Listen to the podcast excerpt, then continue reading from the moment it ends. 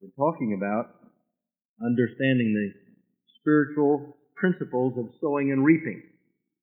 In Matthew, Matthew, the ninth chapter, beginning with verse 36, Matthew 9 36, talks about Jesus and who is the Lord of the harvest. Matthew 9 36, well, let's go back to verse 35 of Matthew 9. It says, And Jesus went about all the cities and villages, teaching in their synagogues and preaching the gospel of the kingdom, and healing every sickness and every disease among the people.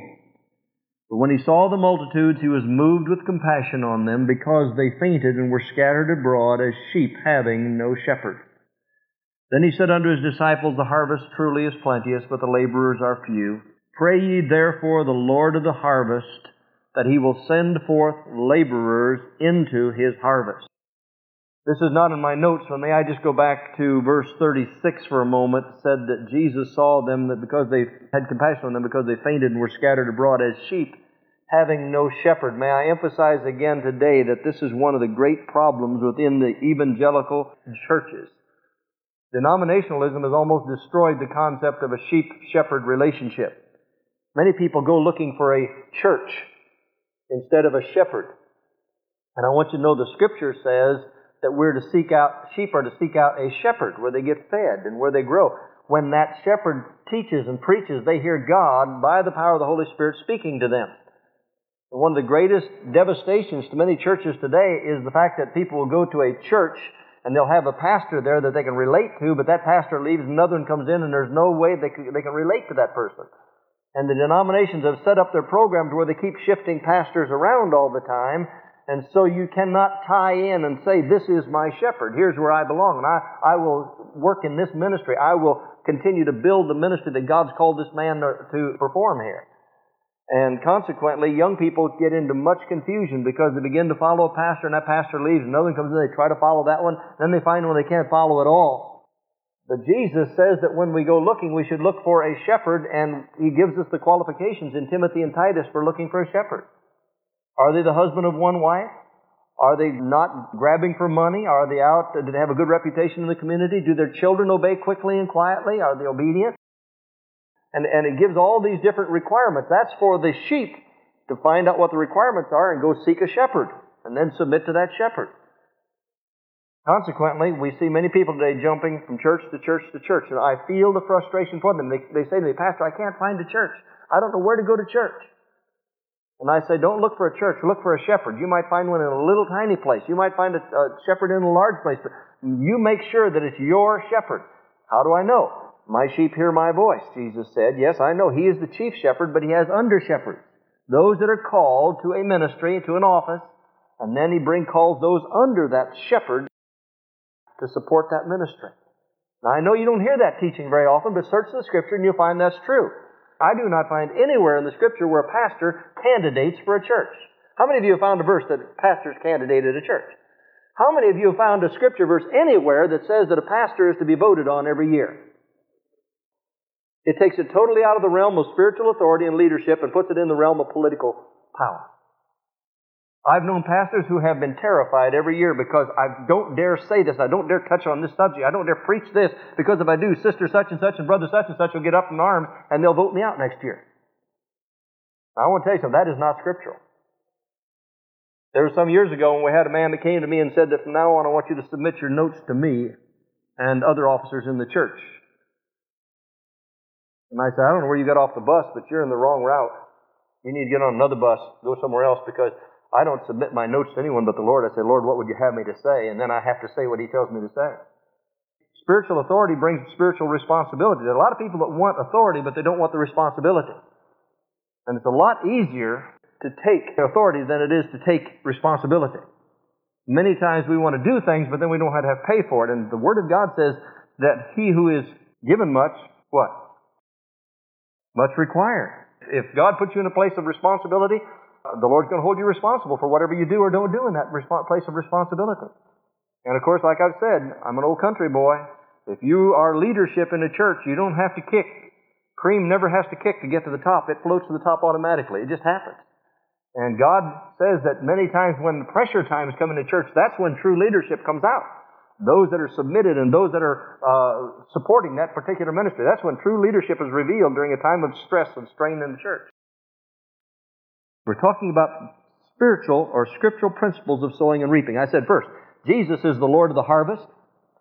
Pray ye therefore the Lord of the harvest that he will send forth laborers into the harvest field. And we're under his authority. He has said, Now I've called you, now you go. Ye shall be witnesses unto me. And I want to tell you, everything else that you and I want to talk about, we can talk about the gifts of the Spirit, we can talk about talents and everything else, but the one thing we cannot avoid, if you don't have the gifts and if you don't have the talents, the one thing you do have is the authority that you're, and the requirement that you're supposed to go and be witnesses for Jesus Christ. There's no way around it. And if you want to be a real witness, these other things really are, are needed in your life in order to be the witness God wants you to be, but they're not to be had just for themselves, but to be used as an instrument to be more effective for Jesus Christ. Jesus is the Lord of the harvest. Secondly, the seed is the Word of God. Faith cometh by hearing, and hearing by the Word of God. Thirdly, I said that every seed sown does not result in the salvation of a lost person, but it does accomplish the purpose for which it was sent. No word shall return unto me void, the Lord says, but it will accomplish the purpose for which it was sent. I want to tell you, I don't care who that person is. If any person ever comes in this church and the Word of God is declared, they will go out and they may think they've forgotten it, but in eternity they'll remember every word that was spoken concerning the Word of God because God's going to put it in their memory and they'll say they're without excuse because they heard the opportunity to accept the gospel of Jesus Christ. And the Lord just says we're to be laborers and witnesses and, and faithful stewards of His. And to expect fruit every time you witness is unrealistic. But to know that when you walk away, whether they've accepted or rejected, you, you've won because you've gotten the hook in them, the Word of God. The absence of a positive response when you witness is not the evidence that you failed. If that were true, then all the prophets in the Old Testament failed. If it were true, then Jesus himself failed. If it were true, Paul the Apostle failed. He was stoned. And a negative response is not necessarily failure on your part. Jesus gave the illustration that 75% of the seed that's scattered is not going to produce good fruit. He didn't say it didn't accomplish his purpose. And if you and I expect a warm reception every time we present the gospel, we're deceiving ourselves because the Word of God says, don't be deceived. You're going to have tribulation in this world. People are going to hate you. They're going to say all manner of evil against you for my sake. Don't think it's strange when fiery trials come against you. As though some strange thing has happened to you. No, don't, don't think that at all. He said, you're not going to be popular. If they didn't love me, they're not going to love you. And I want to get this across to you. You and I are not trying to win a popularity contest. We are declaring that we are ambassadors of a king, of another kingdom.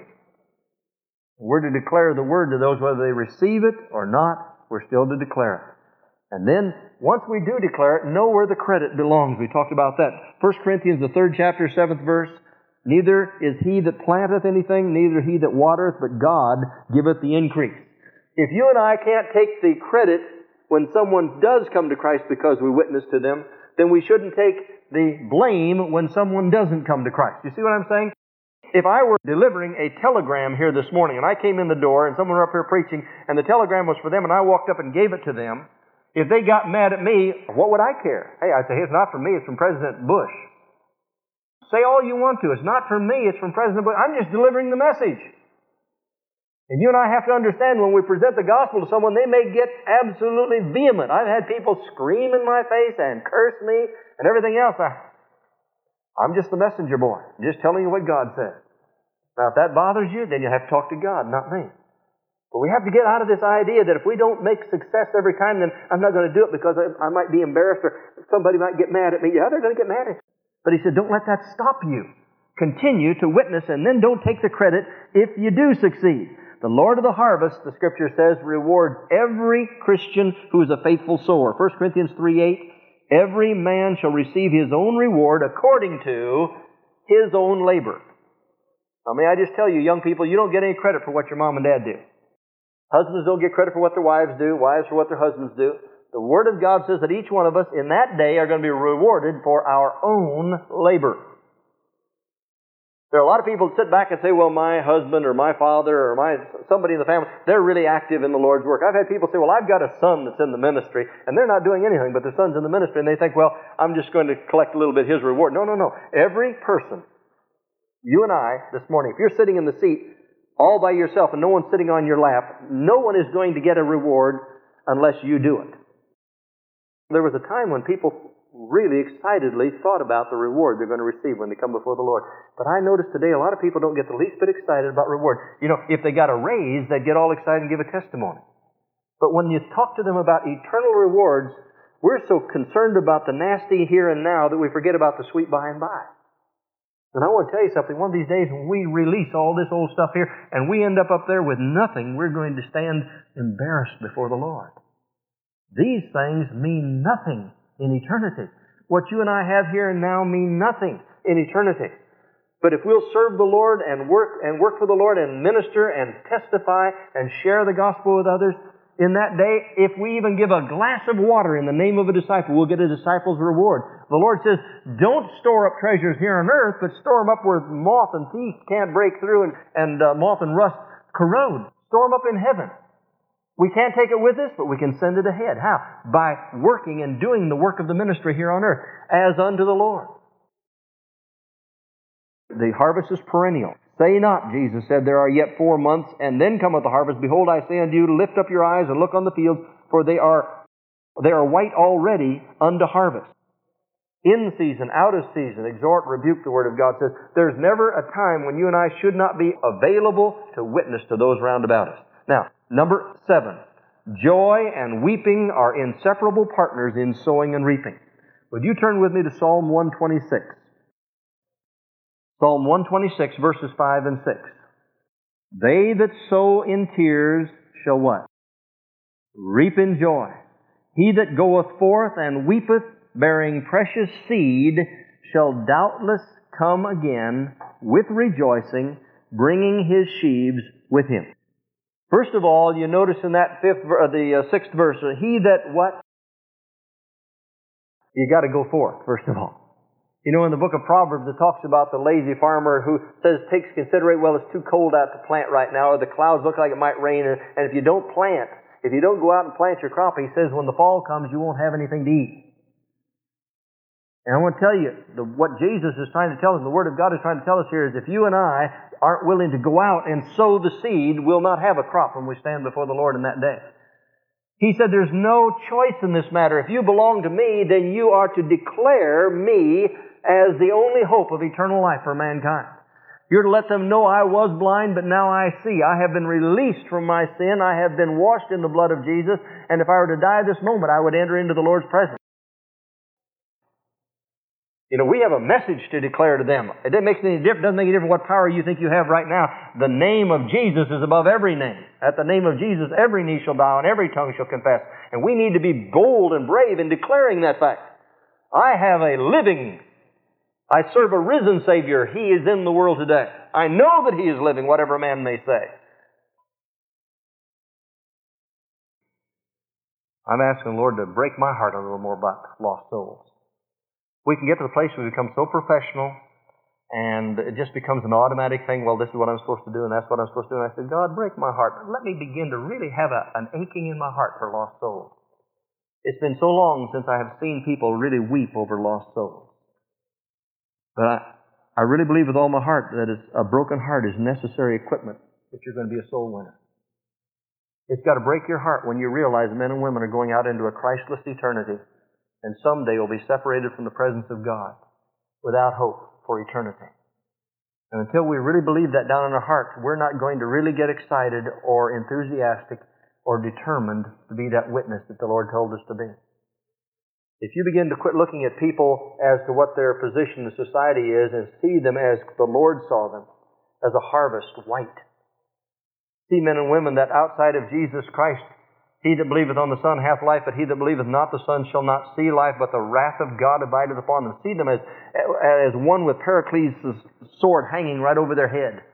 That at any moment the judgment of God is going to fall them. If they're to die that moment, it would, it would be suddenly cast out into eternal darkness, the Word of God says, where there's weeping and wailing and gnashing of teeth. And until we really believe that down in our hearts, that just as we believe there's a heaven, Jesus said there was a hell. Till we believe that, we're not going to get concerned about lost souls. And the writer of the scripture says, He that he that goeth forth and weepeth has a broken heart, a burdened heart for the lost. They're not going to see a harvest. I read concerning our Lord Jesus Christ, and he said, As the Father has sent me, so send I you. And Jesus, as he looked over Jerusalem, what happened? He wept, the Word of God said. There were times when Jesus was so concerned over the lost that he forgot all about eating. Remember when he saw the woman of Sychar at the well and began to witness to her, and he said, Yes, you've had five husbands, but the one you're with now is not your husband. And she said, Boy, you must be a prophet. And she ran back into the city, and the disciples came to feed him, and he said, I have meat to eat that you know not of. And they said, Who served him food? Jesus said that to do the will of God was his meat. He forgot meals. He lost sleep. Jesus stayed awake many nights, praying all night, that he might accomplish the calling and purpose of God for his life. Look at 2 Corinthians, the second chapter, verses 1 through 4. But I determined this within, with myself that I would not come again to you in heaviness. Another translation says, I will not come to you with another painful visit. He was kind of hard on them. For if I make you sorry, who is he then that maketh me glad, but the same which is made sorry by me? He's saying, if I make you sad, then you can't make me glad. He wanted to come back and cheer them up. And I wrote this same unto you, lest when I came I should have sorrow from them of whom I ought to rejoice, having confidence in you all that my joy is the joy of you all. For out of much affliction and anguish of heart I wrote unto you with what? Now, Paul the Apostle wasn't even there, but he heard that they were having spiritual difficulties and problems. And when he sat down to write to them, he was so concerned and burdened for them, he began to weep over them. Not that ye should be grieved, but that ye might know the love which I have more abundantly unto you. Paul the Apostle said in one place, he said, I, I literally have birth pangs, spiritual birth pangs, until you be born into the kingdom. Until he said, I would give my life, I would give up my life and be accursed for my brethren of Israel. And I wonder how many of us today would say, Lord, if you have to wipe my book out of the, my name out of the book of life in order that these can be saved, do it. He was that concerned. David Brainerd, the old missionary years ago, said, Lord, give me souls or I die. I can't stand it without souls. I've got to have souls. Spurgeon one time said, If any man will be satisfied without souls, he shall have none. And if you and I are satisfied not to win others to Jesus Christ, not to see souls saved through our efforts, we'll not see souls saved. It's only when we begin to cry out to the Lord of the harvest, Lord, use me. Make me to be fruitful. Make me to be productive. Let me be that witness you want me to be. Lord, break my heart over those that are lost and outside of Christ. Make me to see how much they need the light that you alone can give. Look over in Acts, the 20th chapter, back to Acts, beginning with the 17th verse. Paul was traveling on his missionary journey and he came to Ephesus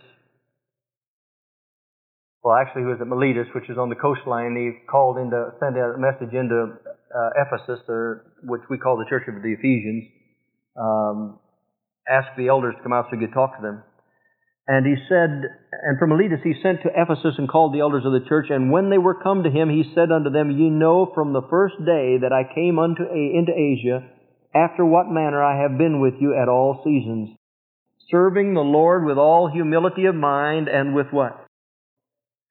Many tears and temptations which befell me by the lying in wait of the Jews, and how I kept back nothing that was profitable unto you, but have showed you and taught you publicly and from house to house, testifying both to the Jews and to the Greeks repentance toward God and faith toward our Lord Jesus Christ. And then over in verse 31, Therefore watch and remember that by the space of three years I ceased not to warn everyone night and day with tears. Jesus wept over lost souls. Paul wept over lost souls and ones that were not following after the Lord like they ought to. May I ask you a question, and you don't have to raise your hand or answer me outwardly, but inwardly, how long has it been since you and I have really wept over lost souls? How long has it been since we've really been so concerned we couldn't eat and we couldn't sleep over the fact that there were loved ones in our family and our relations and our neighbors who are outside of Jesus Christ, and if they were to die, they would go out into eternity without Christ. I'm not talking about emotionalism, I'm talking about a deep sense of awareness that outside of Jesus Christ, the soul is lost for eternity. We've lost it. The church has lost it. During the time of revival, during the time of revivals that took place in the in the past decades, men and women would literally not be able to sleep, they'd not be able to eat, At work, all they could do would be praying all the time they were working because they were so, and, and God caused hundreds of thousands to be saved.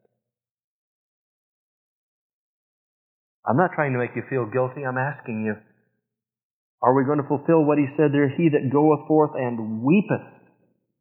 Are we willing to have a broken heart for those that are lost around us? I can't give that to you.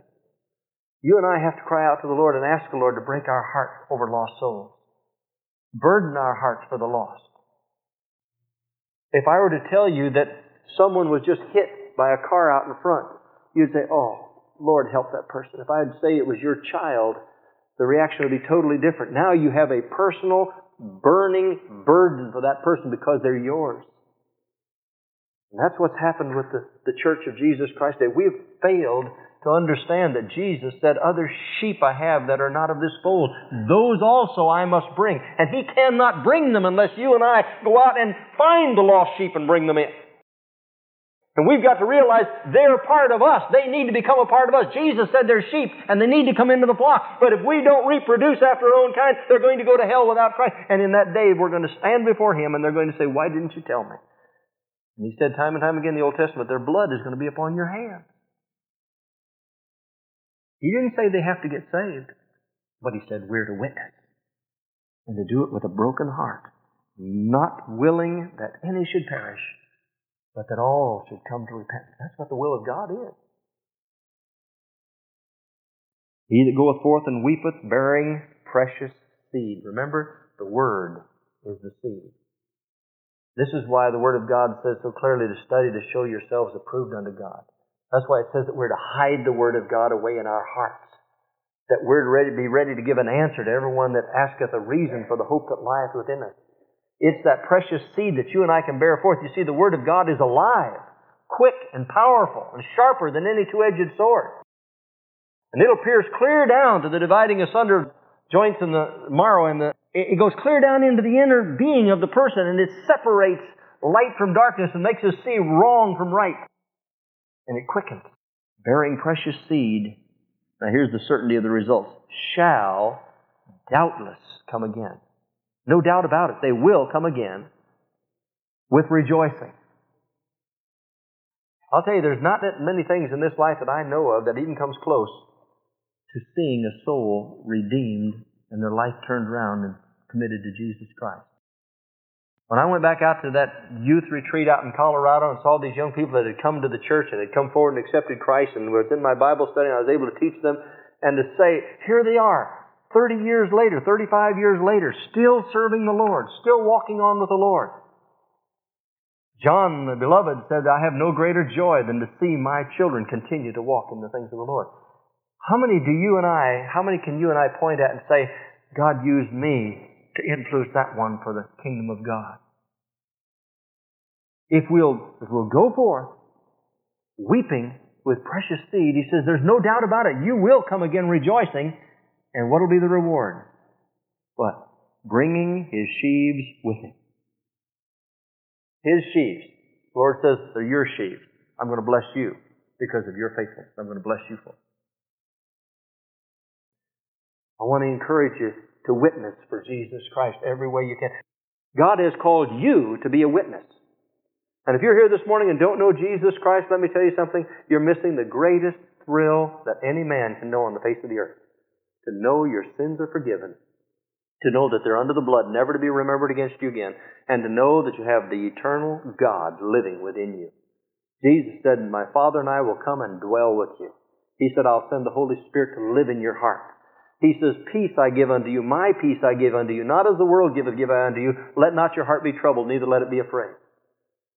Now, on the other side of the coin, if you profess to be a Christian and you don't have peace in your heart this morning, you know you've failed God, and let me tell you something, all of us have. You know you've missed it, you've come short, all of us have.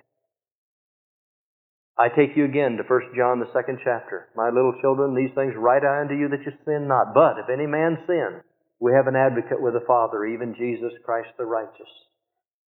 And you can come to Him this morning and say, Lord, that sin in my life, I don't want it in my life. I ask you to cleanse me and forgive me with the precious blood of Jesus. And I ask you to use me to be a witness for you. I'm not going to let the devil beat me down. I'm not going to go around with guilt embarrassment, shame, unworthiness, all the, I'm not going to carry this anymore, Lord. I'm going to throw these things over on you, and I'm going to declare that I am made the righteousness of Jesus Christ, and I'm going to begin to declare to others round about me that I have been washed in the blood, and I have the assurance of eternal life within me, and that they can have it also. May I just share this one thing with you? Generally speaking, the ones that you think would be the last ones to be saved, in many cases will be the first ones to be saved because they're the ones that know they've got a problem.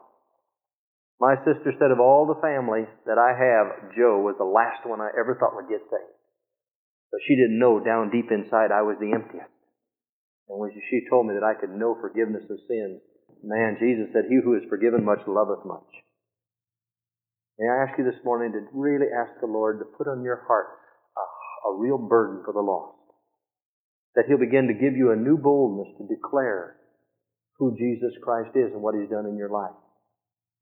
That you'll begin to say, Lord, how can I give my testimony? Very short, brief testimony, but to where others can know who Christ is in my life. Now, yes, they'll laugh at you. Yes, they'll scoff at you. Yes, they'll get mad at you. Yes, they'll reject you, but you won. When you stand before the Lord, you've won. And the word is in them. They'll never get it out. That hook is in them. Remember me telling you of people in Vietnam, soldiers in Vietnam, who had never gone to church and only when they were little tiny boys. And here they were in the stockades, and the Holy Spirit brought back to them little courses that they'd learned in the Daily Vacation Bible School. They won. See, that, that teacher thought, well, that child went out, no influence, but the Spirit of God continued to carry it through. So you and I win when we just get the Word into them. They'll never get away from that Word. It'll be there. The Spirit of God will keep. He can set up a pulpit on the end of their foot of their bed and every night preach those verses to them. All we have to do is get the hook in them and let the Spirit of God do the rest. He says, you'll just be witnesses. He didn't say soul winners, witnesses. You tell what you know to be a fact in your life. And then let the Spirit of God speak to them too.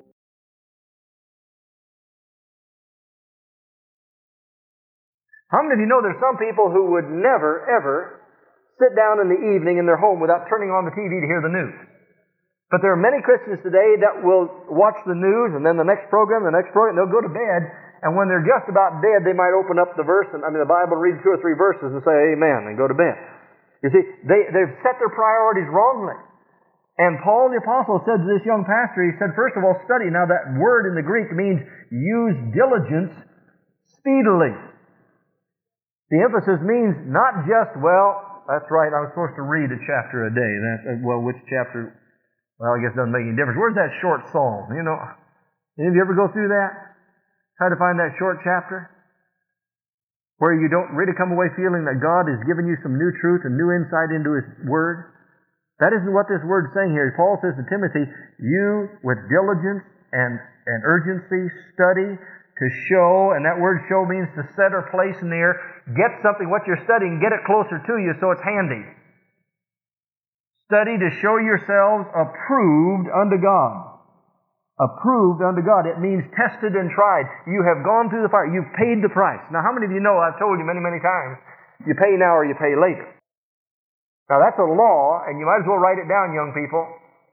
Adults are probably finding it out every day. I mean, they found it out already. You either pay now or you pay later. And what he's saying is here, study to show yourselves that you have paid the price. You've been willing to pay the price so that you won't have to pay it later. Study to show yourselves approved unto God, a workman that needeth not to be ashamed. That word there means embarrassed, to be humiliated greatly.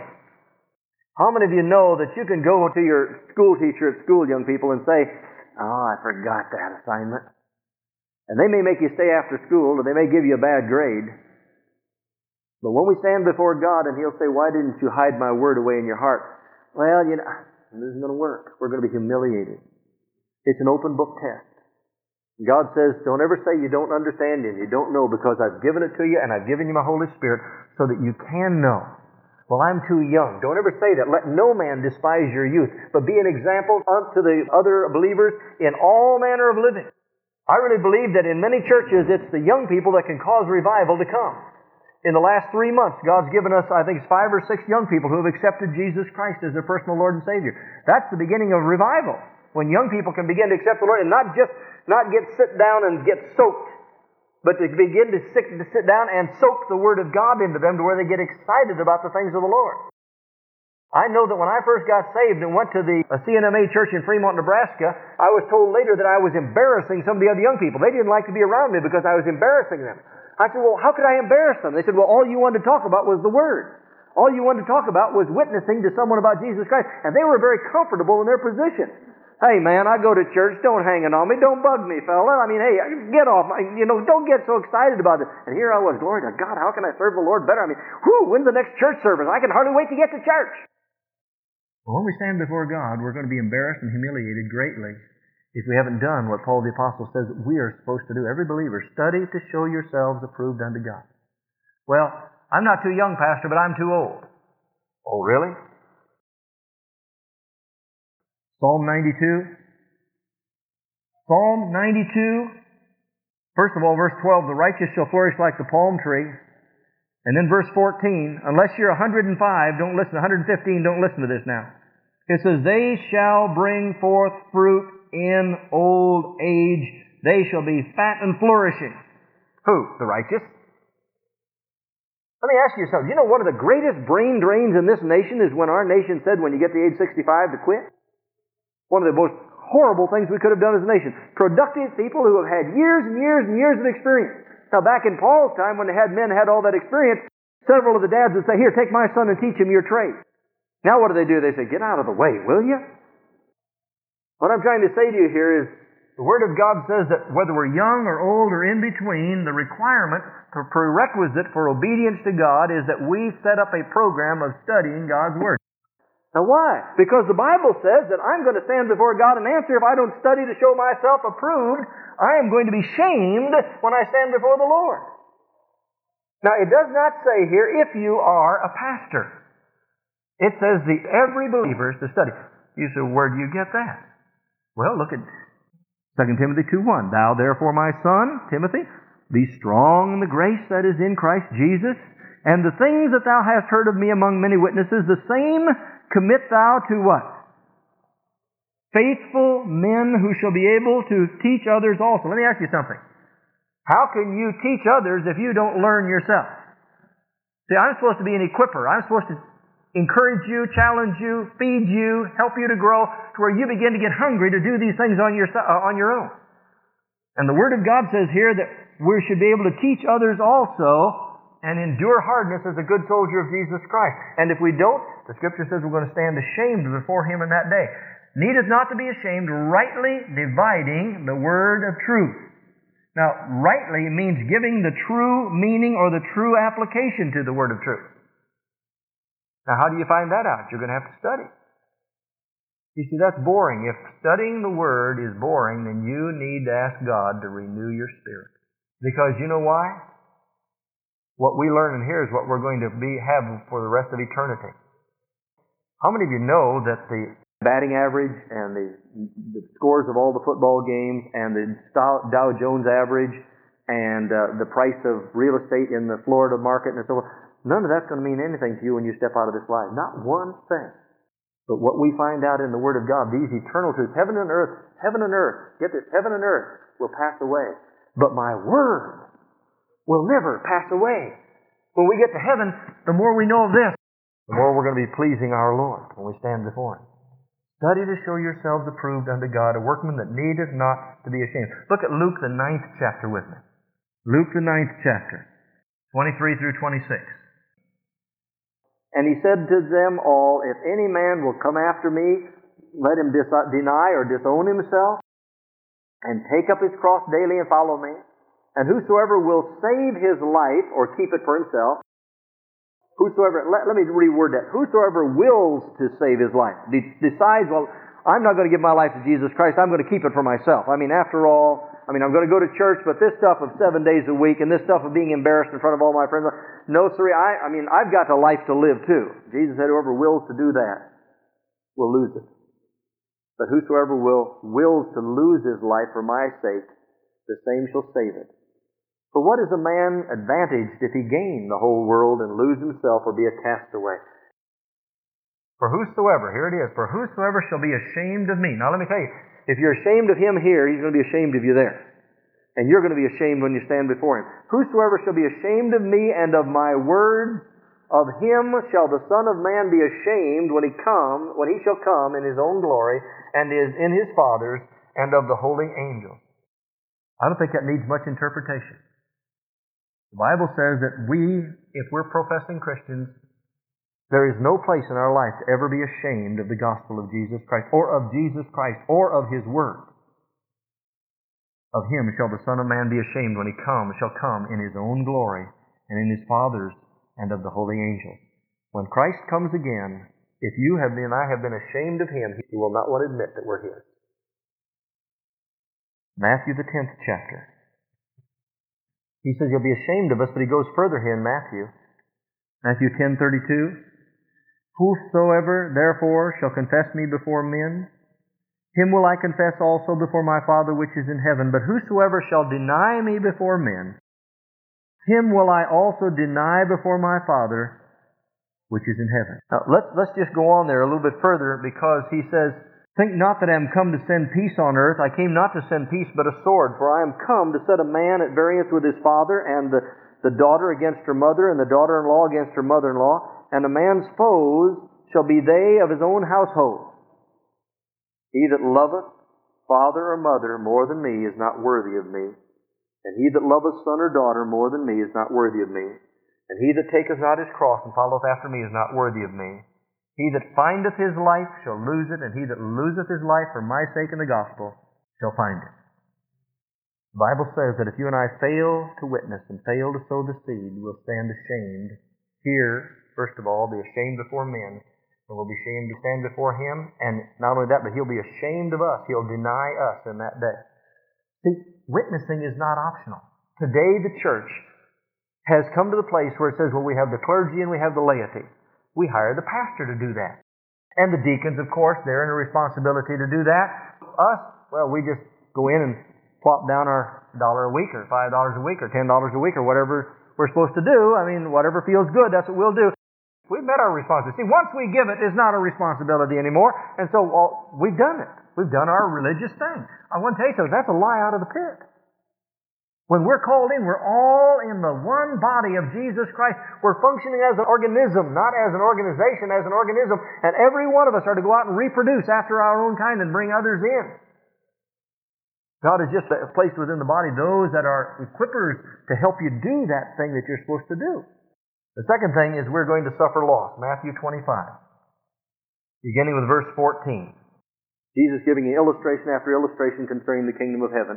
He just finished talking about the ten virgins, and he starts another one. He says, For the kingdom of heaven is as a man traveling into a far country who called his own servant. Who is that man, by the way? Who is Jesus talking about as being that man?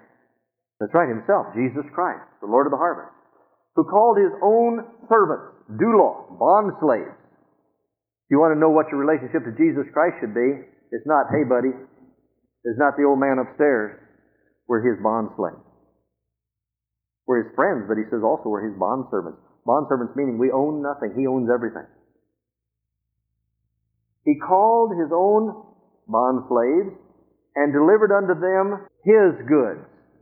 Now, again, there's a biblical principle that's involved. If you don't see these things, you're not going to grasp it. And that's why you need to read a verse over and over again and pick these words out and find some truth there. First of all, bond slaves nothing, so they didn't have anything. They couldn't do anything. So Jesus says, Here, I'm going to give you my goods. How many of you know that every talent, every ability, every everything you can do is not your own? It was given to you by God. You say, well, I'm, I'm a good looking dude. I'm a nice looking girl. I mean, who gave you your looks? I mean, you didn't have a thing to do with it. I'm really amazed sometimes when people get proud over their looks. What possible thing did you have to do with it? I mean, look, I got this crooked nose. I didn't have anything to do with that, except I got hit when I was boxing one time. I got hit with a baseball and broke it. But I mean, I don't have anything to do. I can't make myself one inch taller. I can't make myself better looking or worse looking. The talents that I have, if I can sing, I sing because God gave me that ability. How many of you know He could have put a bullfrog sound box in my throat too? I know of a farmer that loved the Lord with all his heart and he wanted to sing in the worst way, but he wouldn't sing out loud unless he was out north in the North 40 and the wind was blowing away from the farmhouse with his tractor going wide open. He said if somebody'd hear me, they'd come thinking there was an emergency. He just could not carry it through. But that man loved the Lord with all of his heart. So God's not going to hold him responsible for not singing out loud in public. Now, if you and I can sing, God's going to hold us responsible if we don't use it for His glory. If we can organize, if we can teach, if we can clean, if we can do it, those things God didn't just give them to us because, hey, you're a cool dude. He gave them to us because those are His gifts for you to use as a faithful steward to receive a reward in that day when you stand before Him. Now, let me tell you something. I didn't want to go into the ministry. I mean, I hated school. I've told you before this. I hated school when I was in high school. I used to write on my books, in case of flood, stand on this, in case of fire, throw these in. I mean, all kinds of dumb things as a non-Christian. But I paid dearly when I went and God called me to Bible college. I thought, you have got to be kidding. I looked around thinking there must be somebody else in the room. Because when I went to my pastor's house and saw his library, he probably had 300 books up on the shelf, and I thought, oh, gag me with a spoon, books. I came out of a background where the last thing I ever wanted to do was study. The company I was working for at that time, I was a hard worker. They said, if you'll go to college and get your degree, we'll pay your way through college if you come back and work for us. I said, oh, yuck. College? Are you kidding? He still hadn't called me to the ministry. But I went there and I want to tell you, I paid doubly hard because if you don't pay now, you'll pay later. I didn't pay the price in high school. I had to learn double when I got in college to learn how to study. Other kids would sit down in an hour, they'd have all their studies done, go out and have a good time. I'd sit there six, seven, eight hours. I averaged, I think, five hours sleep a night for the whole first year in school. Why? Because I didn't use the, develop my gifts and talents when I was younger, and I had to work extra hard to try to develop them later. But God gave me the ability, but I wasn't using it. When I became saved out of obedience, you know how I learned to study? I knelt down by my bedside on my knees and wept over my books. Dear God, please give me the ability. Give me the wisdom. Give me the insight. Help me to be able to think. Help me to be able to concentrate. Help me to pick out the things that the teacher would ask.